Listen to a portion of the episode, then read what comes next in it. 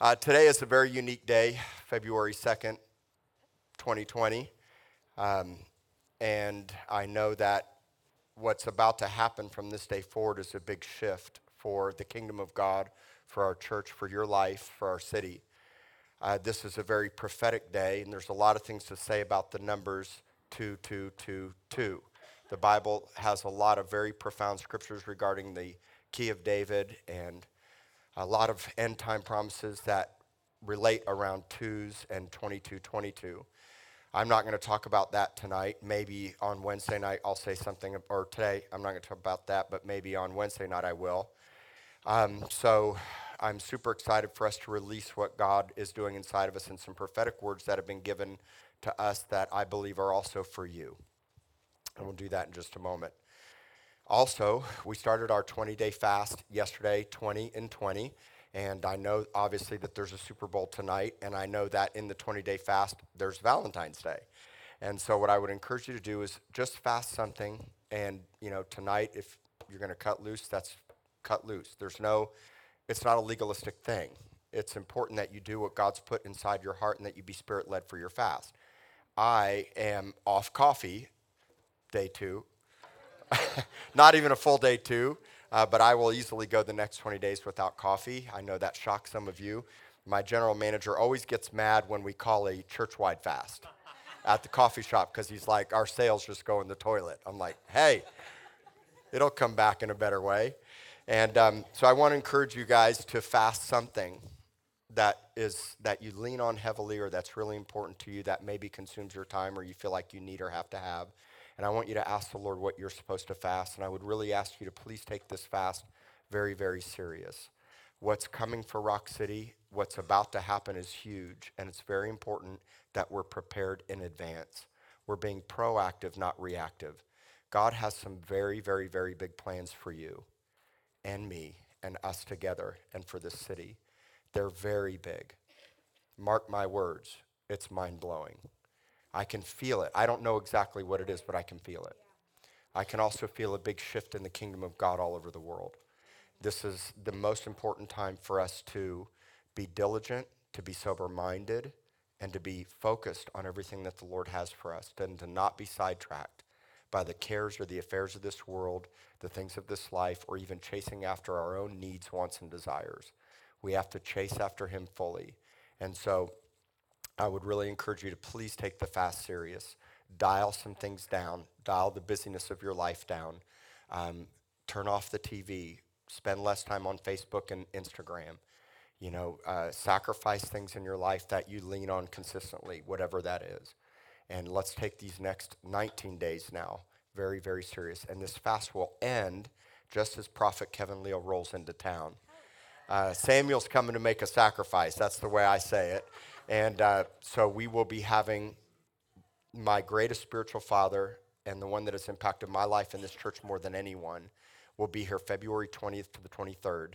And we'll be announcing the service times once we specifically nail them down.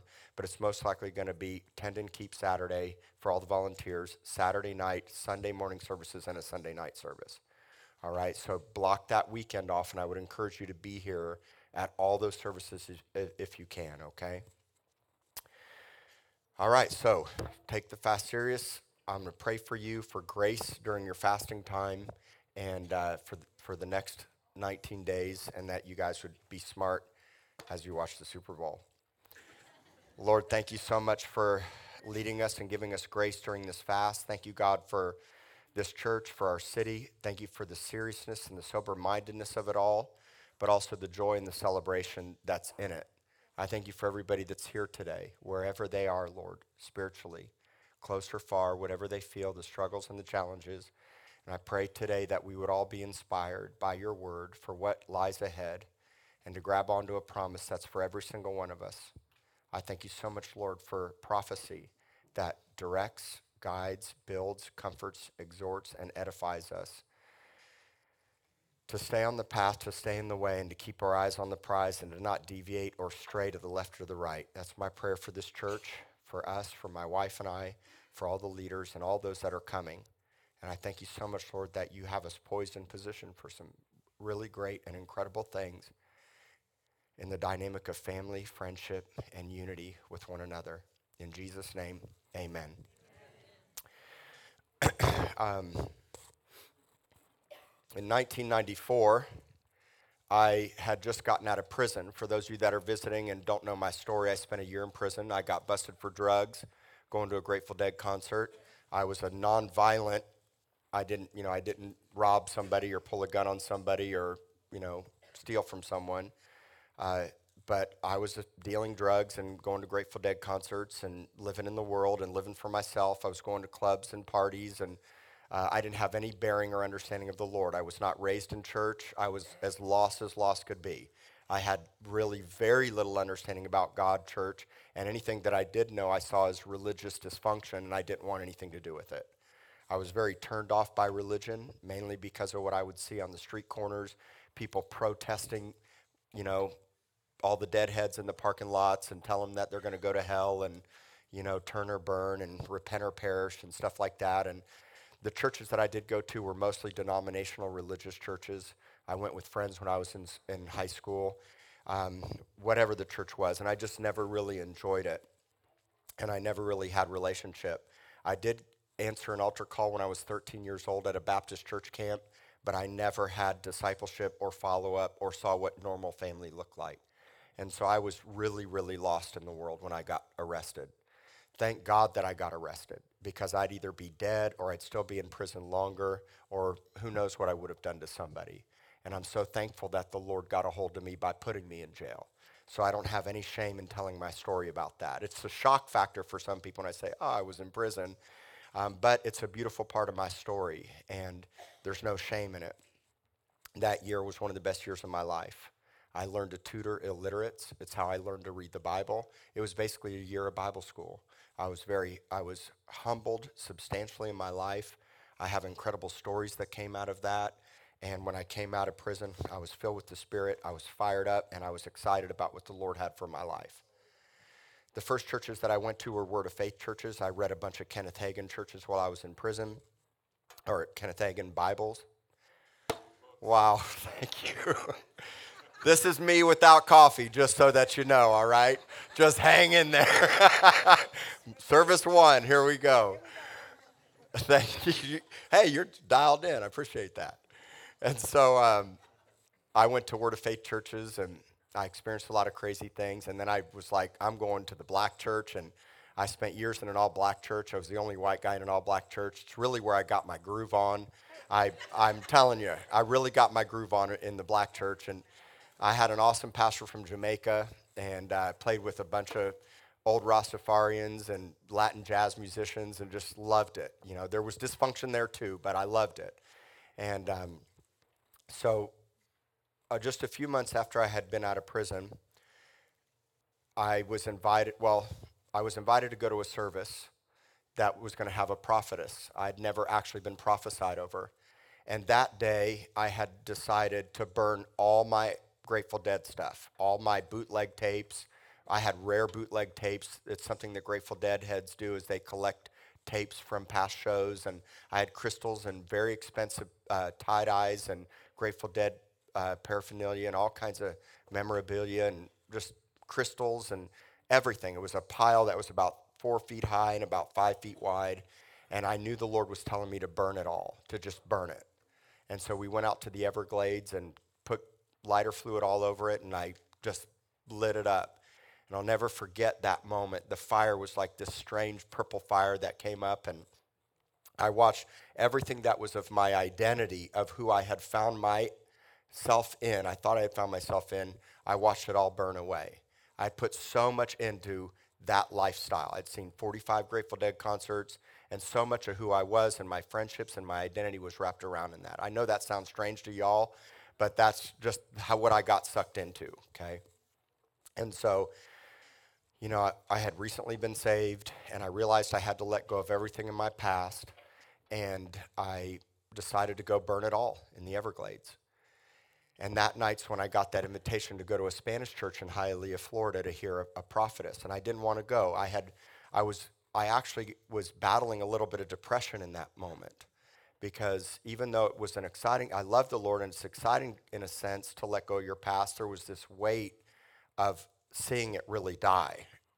And it was hard for me. And I was just really kind of down and out, and I wanted to be left alone. I didn't want to go to a church service, you know. And so the, the friend that was invited said, No, you need to come.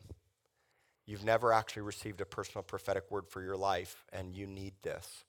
And I can't guarantee it's going to happen, but if there was a time to come, this would be the time. And I didn't really want to go. And that night, I went to this church, and there was a prophetess who, who prophesies while she sings. She's a singing prophetess, and her name is Diana Palmer, was her name. And uh, I showed up, and man, the music was cranking, and people were dancing, and it was a real spirit filled atmosphere. And I stayed in the back. And I was kind of down the end of an aisle in the back, and I'm watching her. There's about three, 400 people there, kind of like if you were back there, and she was up here playing, and she got her microphone and came down, and she walked over to this to the aisle, turned, and started walking straight towards me, and I was standing all the way in the back, and uh, I kind of had my hands out like this, and I started to shake, and I started to tremble, and this really strange thing started to happen with my mouth. I didn't know whether to cry, or laugh. My mouth was doing this strange thing where it was going up and down. You can't really see in the back, but it, my mouth was going all over. I was nervous. I was, it was electric. It was like something I had never felt before. And that night I received a prophetic word that changed my life and to this day has set a course and a trajectory for me.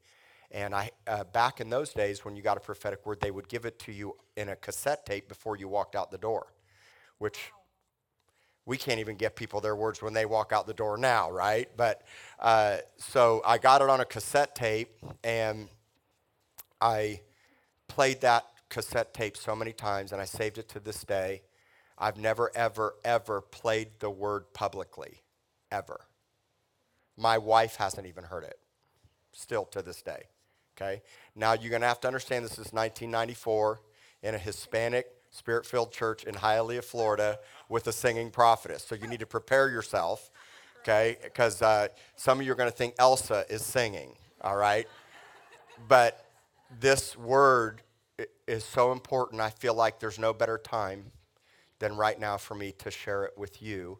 And so we finally had the word, uh, the tape, put to an audio file just three, three days ago. All right?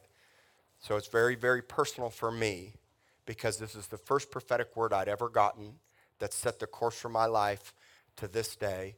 It's a little bit, maybe a little bit difficult for you to understand, so we're going to put the words up on the screen, and uh, then I'll talk a little bit more about it after that. You guys ready? Yeah. Okay.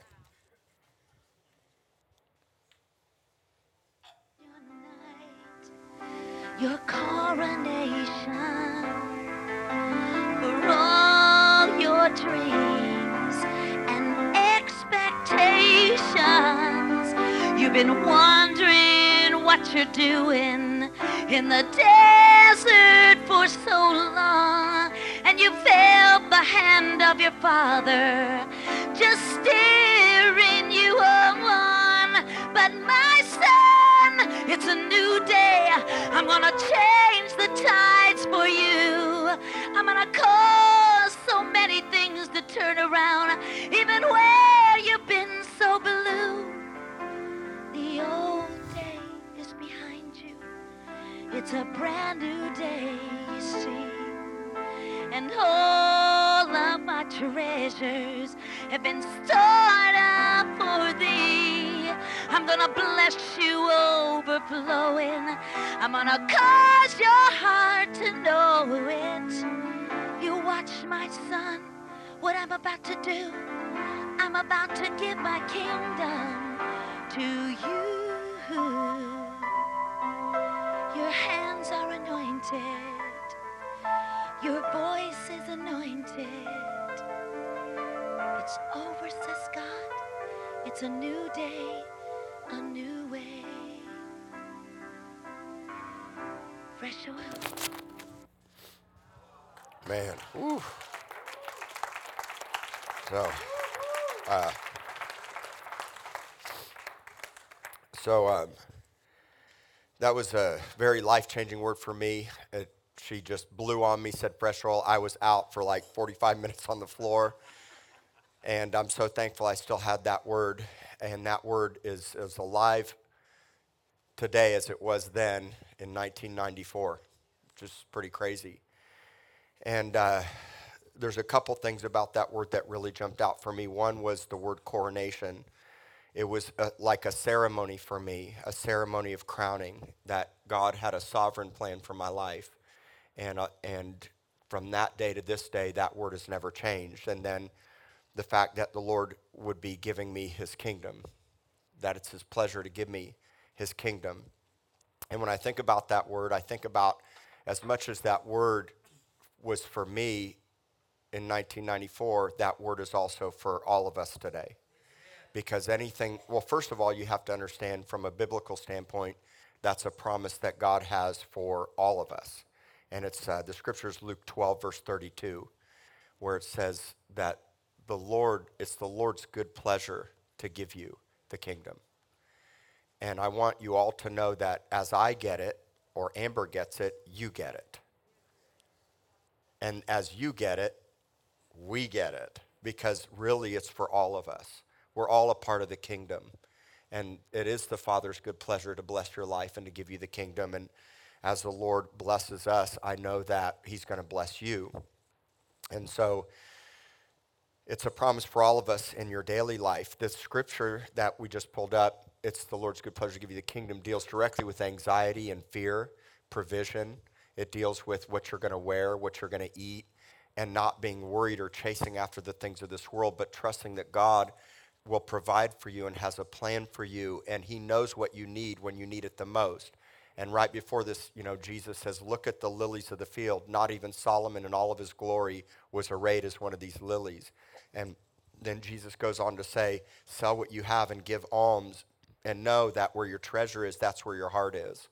And so there were a lot of promises that I believe for from that day forward. The first, of course, was family and children. I always believed that one day God would give me an amazing wife and children, and I knew I'd never be able to do what I was called to do without family. But the next big promise that I held on now for, gosh, 28 years or so is a church. I always knew that God was going to call me to pastor a church, to build and pastor a church. I always thought it was going to be called Rock Chapel, and I thought it was going to be a rock and roll church. Um, but now it's Rock City, and it's not really a rock and roll church, but um, it's everything that God would ever want it to be. I'm so thankful for this church. The next was I always had a desire to start a dream center. For those of you that don't know what a dream center is, I don't have time to talk about it today. You can look it up. Matthew and Tommy Barnett bought one of the largest, or maybe the largest hospital west of the Mississippi in Los Angeles, California. They were given Angelus Temple, which Aimee Semple McPherson started, and they basically took this old hospital and they started rescuing people off the streets, prostitutes, Skid Row. They started a food bank. They were dealing with human trafficking long before it was a popular buzzword. Um, they do adopt-a-blocks. They do uh, sun- sidewalk Sunday schools. They do so many things that I always dreamed about doing one day. But they had the ability to pull people actually off the streets, house them, educate them, and uh, not just rehab them, but teach them life skills and get them fired up for the Lord and uh, lead missions and all the outreaches of the people that go to visit in Los Angeles. And I would cur- encourage you to look up the Dream Center because it's a model and a pattern I've always dreamed about doing. And then next is I always believed that God had a covenant promise, which was territory and city gates. I believe that one of the promises of God is to give us cities and to give us nations. Psalm 2 the Lord says to Jesus, Ask of me, and I'll give the nations to you. And that's a promise for us as well. You know, in, in Acts 1 8, you know, it's you'll be filled with the Spirit and you'll be witnesses to me in your hometown, your region, your state, your nation, and the nations of the world. And so there's this expansive model where God says, I want you to take your neighbor, your city block, your backyard, your, your, your town, and take the nations of the world and advance the kingdom with power. And so I always believed that God had that promise for my life as well, which included the nations. Fast forwarding to this day, I have an amazing wife. I have amazing children. We have a phenomenal church. I was up here in worship just weeping listening to the worship team today. And, and knowing and being together with all of you and what God's done, I'm in awe of the wonder of the greatness of what the Lord has done. I really can't take any credit except to say that I kept my eyes on the prize and I love him. And even when I failed, I ran to him a million times over. It's, it's my greatest message that the Lord could love me no matter how many times.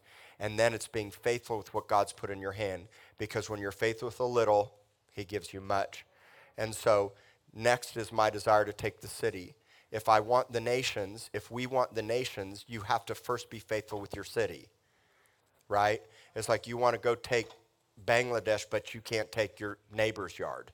You know, and what I mean by that is loving and advancing the kingdom and being faithful with where God's put you now and loving your city. I love my city. I hated it at first. I hated Corpus Christi at first. But now I have a burning passion despite the violence and the human trafficking and the drugs and the, the gangs and the crime and the, the lower income and hard to find jobs. I know all the issues. But I love this city, and I know God has a plan and a purpose for all of us in this city. And so, what's next? Well, next is the fact that Amber and I get a like minded vision together. Now, we have always had the same vision for Rock City Church. We did not start this church without us being in full agreement that we were all in and we were going to give it our very, very best. And now Amber and I together lead this church and lead, each, lead this family and um, we do it as one. I don't want to do anything without her. I, I do my very best to run every decision by her and include her in as much as she wants to be included in. It's not a dominant male head pastor thing, and she's the nice following pastor's wife. She's got the freedom to be who she wants to be. She's bold, she's confident, she's powerful, and she got some of the most prophetic words over her life that she's ever had that tie into the prophetic word that you just heard, my life and your lives, during the Focus 2020 conference. Some of you were here, but some of you missed it. And so we're going to play Amber's prophetic words for you. Yeah, because some of you might not remember and you might not have been there. So are you guys ready? All right, let's roll it. Amber and David. This was the weirdest thing. Y'all ever seen the movie uh, it's a Wonderful Life. You know, that movie, the old black and white. Uh, what was the guy's name that, that ended up jumping off the bridge? Huh? George Bailey, yeah. In, in, but you remember George Bailey, he always wanted to leave town or have something big going on, right? That was his, that was his dream, to have something big going on. But he decided to stay in town and invest everything that he had gotten during his honeymoon into a bank. And, he, and when he invested what God had given him in his hometown, he started, he started actually flourishing. And there was this old man called Potter. Y'all remember Potter? Old grumpy old thing.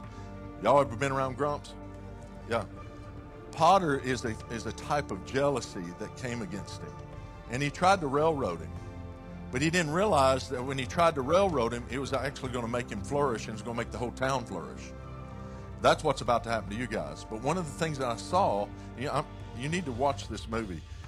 What George Bailey started doing, he started building small houses for low income people.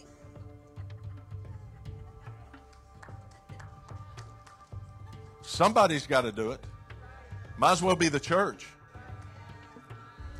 And I literally saw you building these these beautiful like they weren't like old slum houses.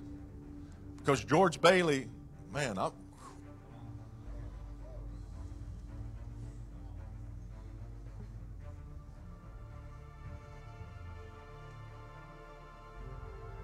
There's a scene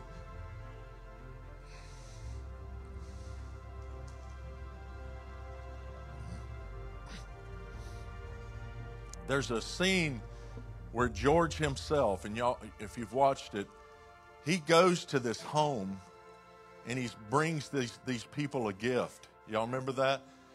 He meets these people that he sold the house to, probably and made probably a little money, but they couldn't afford to even get a house. And he would actually take the loan on so that they could just have a place. And then he would meet them at their house and then give them more gifts. And he was so excited, and the whole family was excited, and he gave them the key, you know, and they entered into their little little home that he built that he built for them. And the whole town started flourishing, and the enemy couldn't stand it. Because the enemy never thought that we would get loose and actually be in the work field and start building houses and changing cities. I'm telling you, church is about to change. We're about to be real shepherds out in the field, not in the building.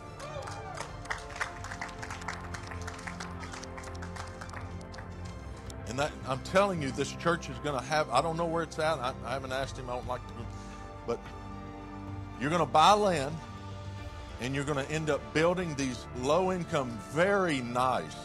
I can see them. I can, I could even, I could draw you out the, even the floor plan right now of these houses and you're going to end up being those that loaned money to people. And you're going to start changing this town by building it back up. I'm telling you. It's going to happen. So when old Potter goes, just know if Potter raises his head, just chop him off. Continue doing what you're doing. Don't let it jump, make you jump the bridge.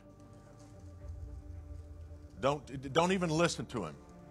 The, the problem with, with George is that he listened to Potter. I'm telling you. And when he listened to Potter, he, he got riled up, which caused there to be a curse upon him.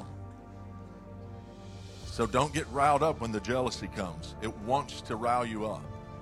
Because anytime you get riled up, you open your, your life to curses. So just stay steady. Put your, get your face like a flint and get the vision for it. It's not just about the church, it's about building the church out there, building a whole community. It doesn't matter if they believe or not, who cares? It's actually making a place for them. That's one of the last things the Lord said. I'll go to what? Make a place for you. And that was the word for this, one of the words for this year is that we are going to stop making places for ourselves and we're going to start spending our money and our gifts on everybody else and making a place for them. I'm telling you. It's time. Say it's time. There's a scripture that I feel like is for your body because God just began to speak to me last night so clearly about how you guys are to y'all are to host a move of God here. Yeah. And I know it's already swirly and you guys are presence driven and the whole thing, but there's another there's another level coming. There's a Yeah. breath of God coming and it's to get real. It's going to get real. And Amber, I saw over you um it was just so tender and so sweet. God began to speak to me about you and uh I'm to cry. Um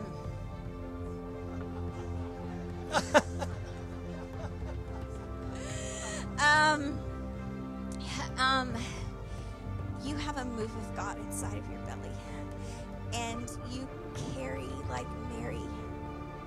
And God is actually, Jesus is going to be birthed in your city through you. Even though you are ma- married to an amazing leader and God's going to use you guys together, actually, the tenderness of Jesus, of what He wants to birth in Corpus Christi, is in your womb.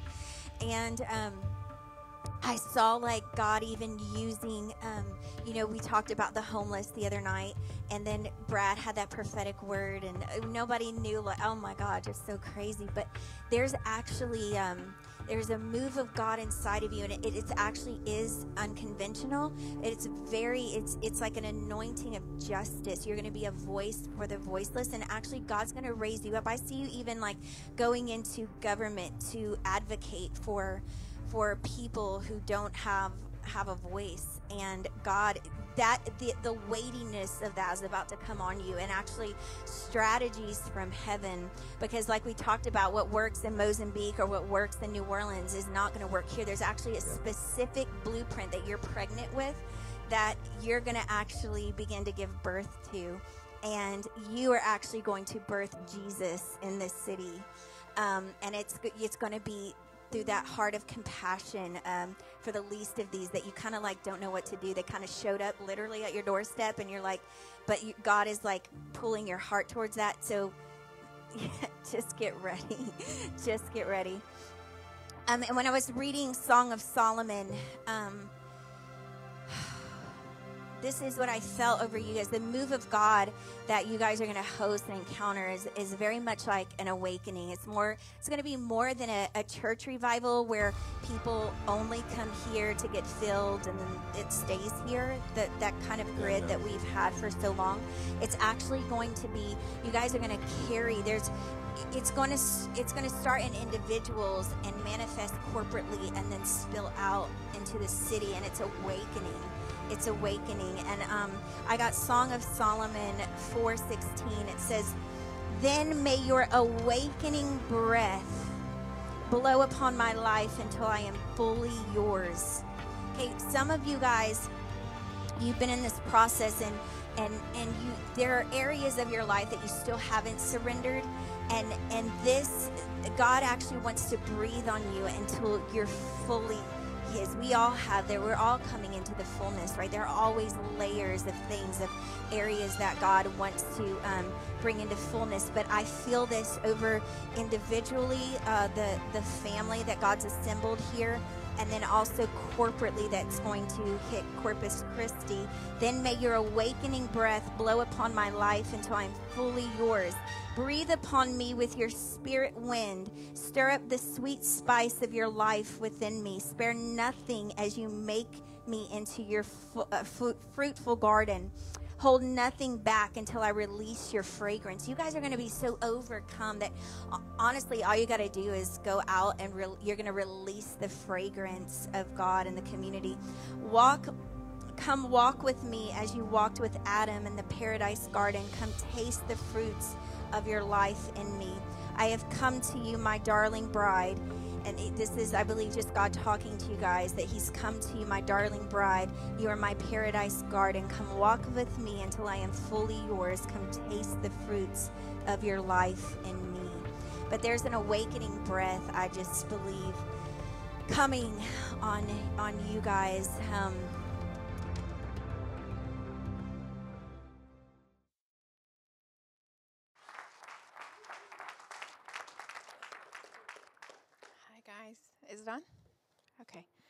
Big deal, right?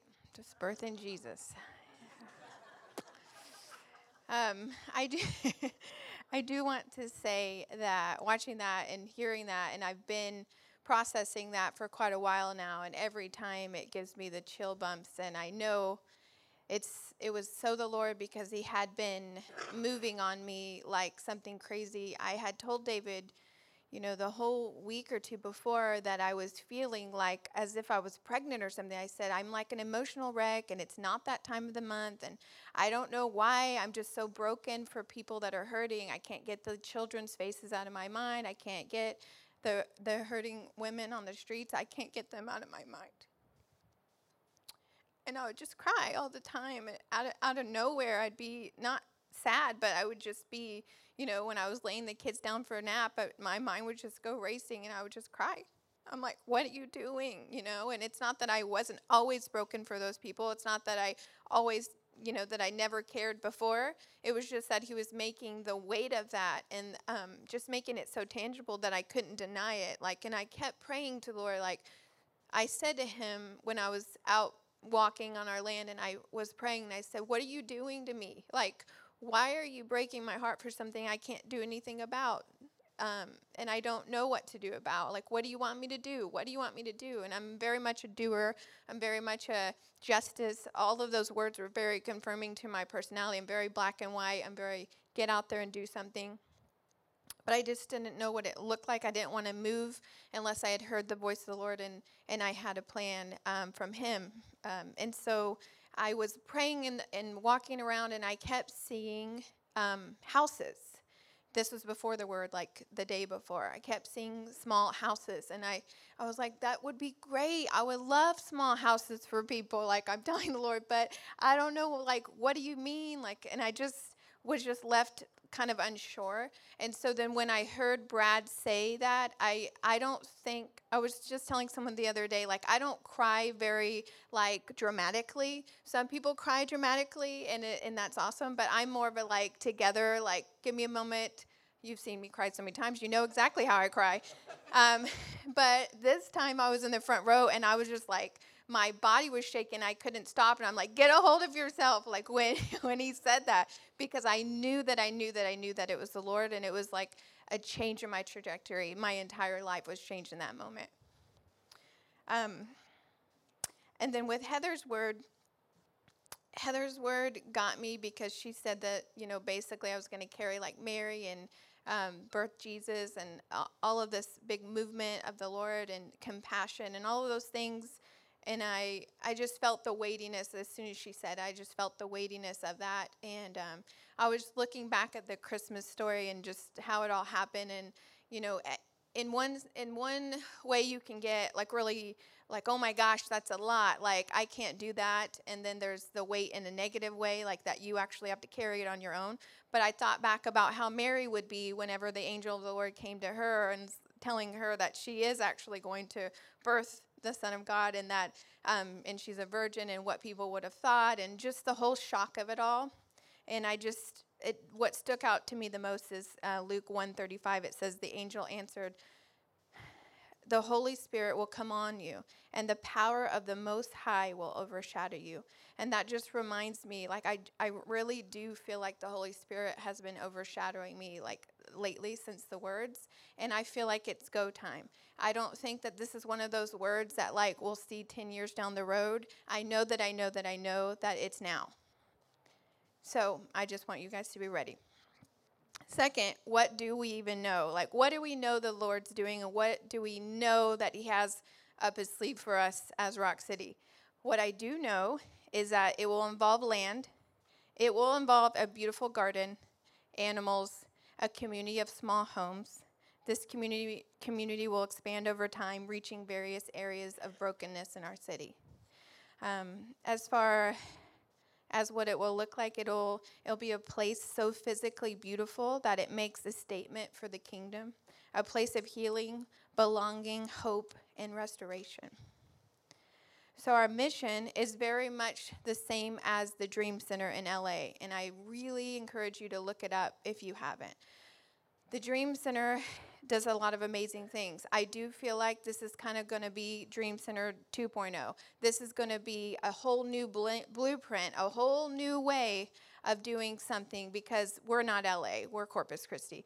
Um, and so I envision it similar to the Dream Center, but in small house form, in community form, instead of a giant hospital.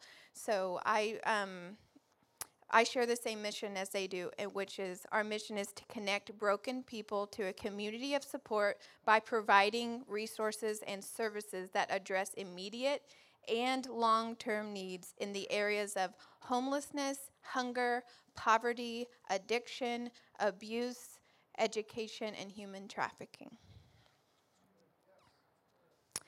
The scripture that the Lord has given me, and it was also the scripture he gave me for Eden, which is interesting because I envision this as a garden.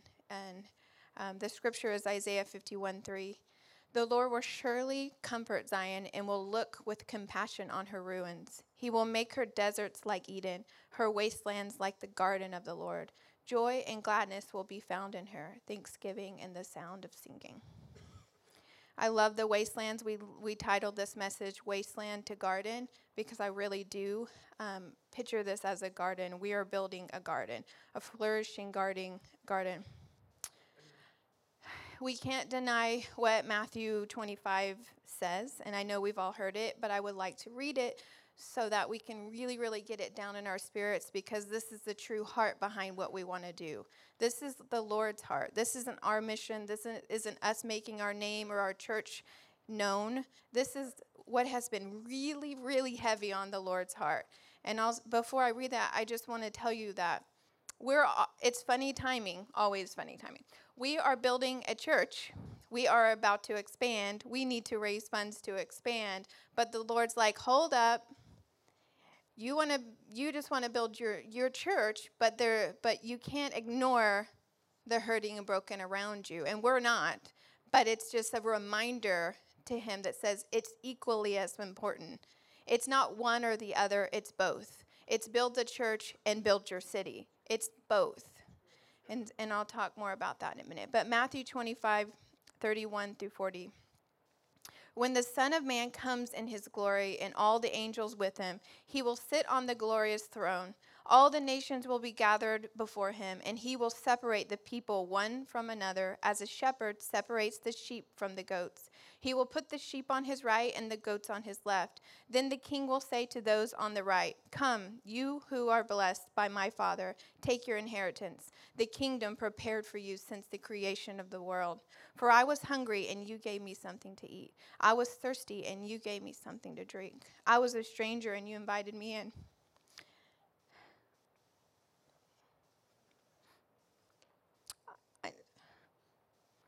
I needed clothes, and you clothed me. I was sick, and you looked after me.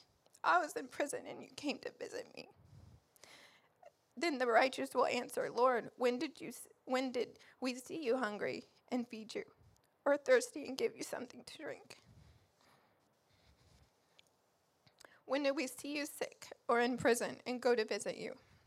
The king will reply, Truly, I tell you, whatever you did for one of the least of these brothers and sisters of mine, you did for me. We're surrounded by brokenness all around us, and we're surrounded by the least of these, and we need to become a place of rest and healing here. We need to build that. We need to get completely healthy here in ourselves. But we also have a city of broken people. Just walk outside, it takes you about a minute to realize it. So we can't solely focus on our building. It's the it's not one, it's not the other, it's both. The more the Lord is making it very clear that he wants us out of these walls. I feel like a really big urgency on it. I feel like it is an emergency. I feel like, you know, it's been on our heart and we've been trying to decide how we can do both or how much we should move into the city and really do outreach because our thought process was, well, how can we reach the city and then we don't have space for them to come back? We're not ready. We're not ready. That's been the last few years, and as the staff and leadership have been praying, because before we didn't even have the Dollar General space and nothing was moving forward. So we were like, why would we just keep pushing to a huge capacity and go full force into the city? Because when they come hurting, we have nowhere for them to go. But I feel like there's been a major shift, and the Lord says, it's time, it's go time. And so we're going full force, and there's a big shift in our staff and um, our hearts. And um, I wanted to share with you some of the things we're really feeling um, that we want to start doing and ways you can partner. And so it's not that we need to wait until someone gives us the land or someone gives us money to get the land or there's some kind of way to have the land and the houses. The Lord's saying, don't wait for that. Get going now. I want to see you move now, and the Lord will provide as we move. So, some of the things you can do is obviously pray for provision, pray for favor, pray for direction. Please, I, I really need your prayers, and we really need your prayers. Give financially. You can't stop giving financially to the church because we are the body, and as you give to us, you impact the entire city because we use those resources to impact everyone around us. Find a way to get involved if you're not already doing so. I know for years, and I know I talk to all I talk to moms a lot all the time, and they're like, "Well, what can we do? Like everybody wants to help, but how can we help? We see the homeless people, and really honestly, giving them food all the time is not helpful. So we we need practical tools of how we can actually help. So I want to suggest those today. Already, we've been serving at the station church very often. If you haven't served at the station church, please find Dodie and get involved. That's where the homeless go. It's tonight, right? What time? 6:45. Dodie's over there. That would be a great start. Um, there's street outreach that Marlene's been doing um, for prostitutes and sex traffic victims, and you can see how you can get involved with her. She's already out there doing it. Rising Tide, which with Lisa in the Bluff, she serves many, many, many lower income hurting people. Find her; she would love your help. You'd be excited to know. I don't know if you've ever heard about Sidewalk Sunday School. Metro Ministries did it forever. They do it a lot and when we do mission trips. We're, we're about to start Sidewalk Sunday Sto- School in Flower Bluff. We um, are already meeting and planning, and we're going to be meeting in parks and doing a whole full Sunday school and giving food and prayer and giving the gospel to the children and the parents that come with them. So if you're interested in that, we need a team. So see Melody Hernandez. And then I've met because I know once I got this word, I wasn't going to be like, oh, it's all me. I need to make this happen. Let me be stressed out and make it happen. No. My first step was, why don't I just start meeting with some people that are already doing things? Like I met with Susan Klaus, who is um, starting, she found, she's the founder of Agape Ranch, where um, it's out by London and it's a bunch of land, and they're already beginning to build houses for foster families to build a community of support for them. And so I met with her, and she told us how we can get it. Um, we can join up because this is a city thing. This isn't a us thing. There's already people doing things, and I want to join up with them. So with Susan, we're gonna. Our church is um, entering into what they call a care portal, where, which is where we are on a database where we can be notified by immediate needs in the Flower Bluff area, and then we have a team of people that get notified, and we go bring the resource to the community in the bluff, and we get to meet the family, pray for them, and build relationship with them. And oftentimes it's a family that is very close to their children being put in the foster system or taken away because they weren't able to meet financial needs. Um, and so that's where we can meet a need. Um, and that's right in our backyard.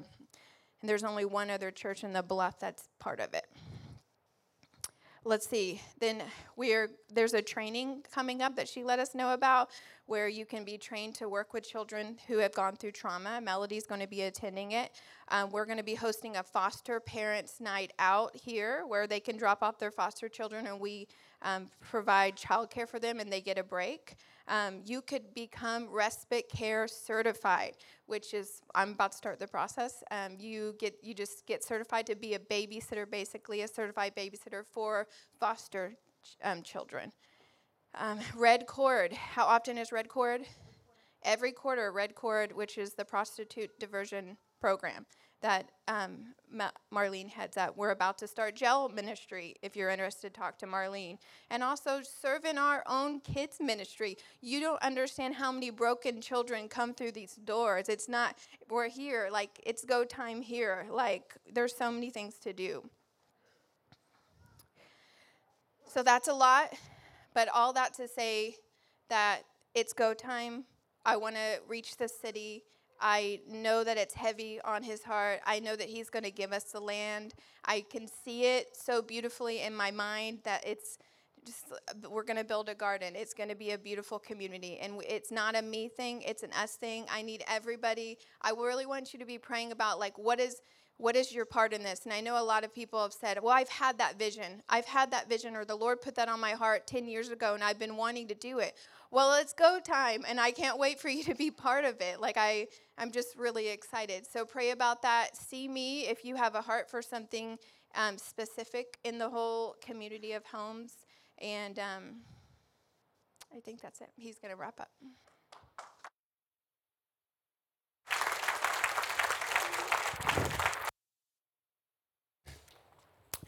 All right, so to conclude this morning, I, um, I want to pull up the scripture 1 Timothy 1.18. Uh, we shared some prophetic words with us with you all this morning because it's important that we learn to warfare with the promises that God gives us. Right? And so if you've never had a prophetic word in your life, I would encourage you to come to Supernormal Natural Nights. And then I would also encourage you to be here for Prophet Kevin Leal, uh, which will be the 20th to the 23rd. A lot of prophetic ministry happens at that time. Some of my greatest prophetic words in my life in the last 27 years have come from him. Also, when we have guys like Brad and other conferences that are prophetic in nature, I would encourage you to come to those. Also, spending time in the Word and listening to those that love you when you come and when you come up for prayer and people in your life. War with the prophetic words. What does it mean to wage? Look at the scripture. Paul urged Timothy, according to the prophecies previously made concerning you, that he might to wage or that he might wage a good warfare. And so waging a good warfare means that we are keeping the promise and the vision always before us. It means that we make them known as the Lord leads. So I've talked about dreams in my heart for a long time to each of you, and now we've shared them pub- some of them publicly today. It's how you live your life. When you're faithful with a little, God gives you much. When you're faithful with the, the, the talents that God gives you, He gives you cities as a reward. All right? So cities are a promise from God. Next is how you give. It's important that you give of your time and your finances as the Lord leads, not out of compulsion. I don't check your giving records. We try not to ever for you to ever feel pressured. We want you to give as the Lord leads. Be faithful. I know some of you make less, some of you don't make much. Some of you are young adults and barely surviving. Give what you can. Be faithful. 10% is always a good rule of thumb, but sometimes maybe you don't have the faith for that. It's not legalistic, it's trusting God. If you make more, give more. The, the, the question isn't how much do I have to give, it's how much can I give? And it's you can't outgive God, so give. Um, the next thing is how you serve and how you give of your time. And then how you fight, that you fight right in love. You fight together in unity. You get involved with other men and other women and other brothers and sisters in the kingdom to do it together as one. And then we understand that God has a vision for us here at Rock City Church. And so for me, yes, it's both, but I feel like the sooner we can get the build out done at Rock City, the sooner we can get to some of the, the bigger things. Now we're starting now. Uh, we were in our staff meeting last week, and while we're sitting there literally talking about the words and what's happening to Amber, a friend of ours who's building tiny homes here in the bluff knocks on the door, and uh, Marlene opens up the door, and I see it's David Rotter, and he's like, "Oh, I actually came by to talk with you all about that prophetic word that Amber got. I was he wasn't even here; he watched it online, and he's building tiny homes, and we all freaked out." And so then I went with him down to meet with Paulette Guajardo at the city council and then the zoning and the building commission departments and everybody that makes the decision to approve tiny homes in our town. And I go down there and I sit with David and I have long talks with our city councilwoman. And I'm, I just got put onto the ethics commission. I'm getting a lot more involved politically and governmentally to, tr- to affect change in that region. I would also encourage you guys to come on, it's uh, April, if you live here in the Bluff, April 6th for the Flower Bluff Citizens Council. I've been elected to be a board member with the Citizens Council, where we represent Flower Bluff to City Hall and to uh, City Council and the mayor. And so y'all, actually, y'all are invited to that, whether you're in the Bluff or not. And that's going to be February the uh, 13th. I'm sorry, April 13th.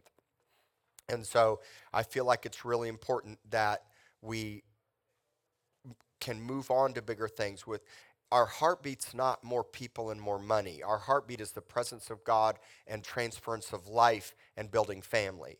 But let's be honest as more people come, more resources come. The ability to have greater influence in our city, the ability to affect change on a larger scale happens. And all we have to do is be healthy. We're not on a mission to grow the church, we're on a mission to bring in the harvest and to raise up workers. We don't have a harvest problem, we have a worker problem. So it's our, our heartbeat is to get you healthy, strong, trained, and equipped, and to send you into the mission field. And then when we build this community, to partner together with the community so that people can learn what family looks like and get trained and equipped. And in the community, we'll have a community center where we can teach them life skills and have uh, uh, AA and NA meetings or have the, what we're doing here there and teach them how to be productive in, in all that they do. And so Rock City plays a very, very important person in t- uh, place in teaching people how to volunteer, to train and equip and connect and to network and to influence in our city. And regarding the Dream Center, there's so many things that we'll do here, and there's so many things that we'll do there. And then the last thing I'll say is that we can't do this alone. We have to partner with other ministries and other churches. And so I already meet once a month with a group of pastors, about seven pastors, called the Moral Compass Initiative. These are different pastors from around the city. I've made friendships with a lot of pastors in the city. And my heart is that Rock City would partner together. We're not the elite church, we don't have all the answers revival can't just come to Rock City Church. It has to come to the churches of this city and to every hungry believer, whether I fully agree with their doctrine or not. God can hit the Catholic Church. God can hit the Methodist Church. God can hit the Baptist Church. And so it's important that we get into relationship with them, which I am doing. So from the government uh, positions to pastoral positions. I'm now doing what I have to do to represent us on a larger scale, which is going to bring influence for the land and zoning commissions and the bigger things that we need to see happen. And so uh, our heartbeat is to war together with the words that God's given to this church. Those words were for this church. My 1994 prophetic word was as much for you as it was for me, okay? And so we're going to do this together. We're going to partner together. In many ways, Corpus Christi seems like a wasteland and a desert, but that's the perfect place for a garden to come, right? And so um, let's be faithful. And for those of you that have felt like you don't have vision, I hope that you would have been inspired today to know you're part of something much bigger than yourself. You're welcome here. And I know there's a lot of great churches. Find your tribe and go all in. Slide your chips all in with your time and your resources. We're not out to take anything from anybody. It's God's to begin with. It's not about money, but it's about bringing the kingdom and family to those that have none. It's a mandate from God. It's our life mission. It's more than stuff and money and careers and jobs and things. The older I get, the less I care about them. It's all going to burn in the end anyway, right? You can't take any of it with you. Jesus said, buy money bags that never wear out. Right after that scripture I shared with you today, where he talked about it's your father's good pleasure, he says, sell all you have and gives all. And then he says, buy money bags that never wear out. You know what that means? They're eternal. It means get an eternal money bag right now. You, it doesn't matter what you have. I don't care if you're a teenager or a young adult and you barely surviving and you're living off baked beans and McDonald's. I don't care. Start giving. A dollar here, five, trust God for more. Ch- be challenged by the Lord in your time and your service and see a bigger vision. When you get a bigger vision, you'll never perish because you're always on point and on purpose of where God's called you to go. And we're it's together. This isn't a David and Amber thing. We'll never be able to do it without you, and you wouldn't be able to do it with us. It's us together as one. All right? And so now we're going to pray for you. Why don't you guys stand? And I'm going to have Amber and I, Amber's going to pray, and I'm going to pray over you that you would be inspired for the vision, that you'd get yours for the Lord and your part and your place, and that you would make it a priority at all cost. Hang on. Can we get this mic on, please? Hello. There you go. Lord, thank you for this morning. Thank you for the fresh vision and the word you've given us and the mandate you've given us as a family and as a body. I just pray that you would come right now and make your presence known and make it so clear what each and every one of us has to play, what role we have to play in this mission, Lord. Help us to get our eyes off of ourselves and and the issues we see around, but Lord, help us to be part of something bigger than ourselves. Help us to see the need and see you and the hurting and broken and provide. Lord, we love you and we thank you just for touching us and reminding us of a bigger vision that you have for us.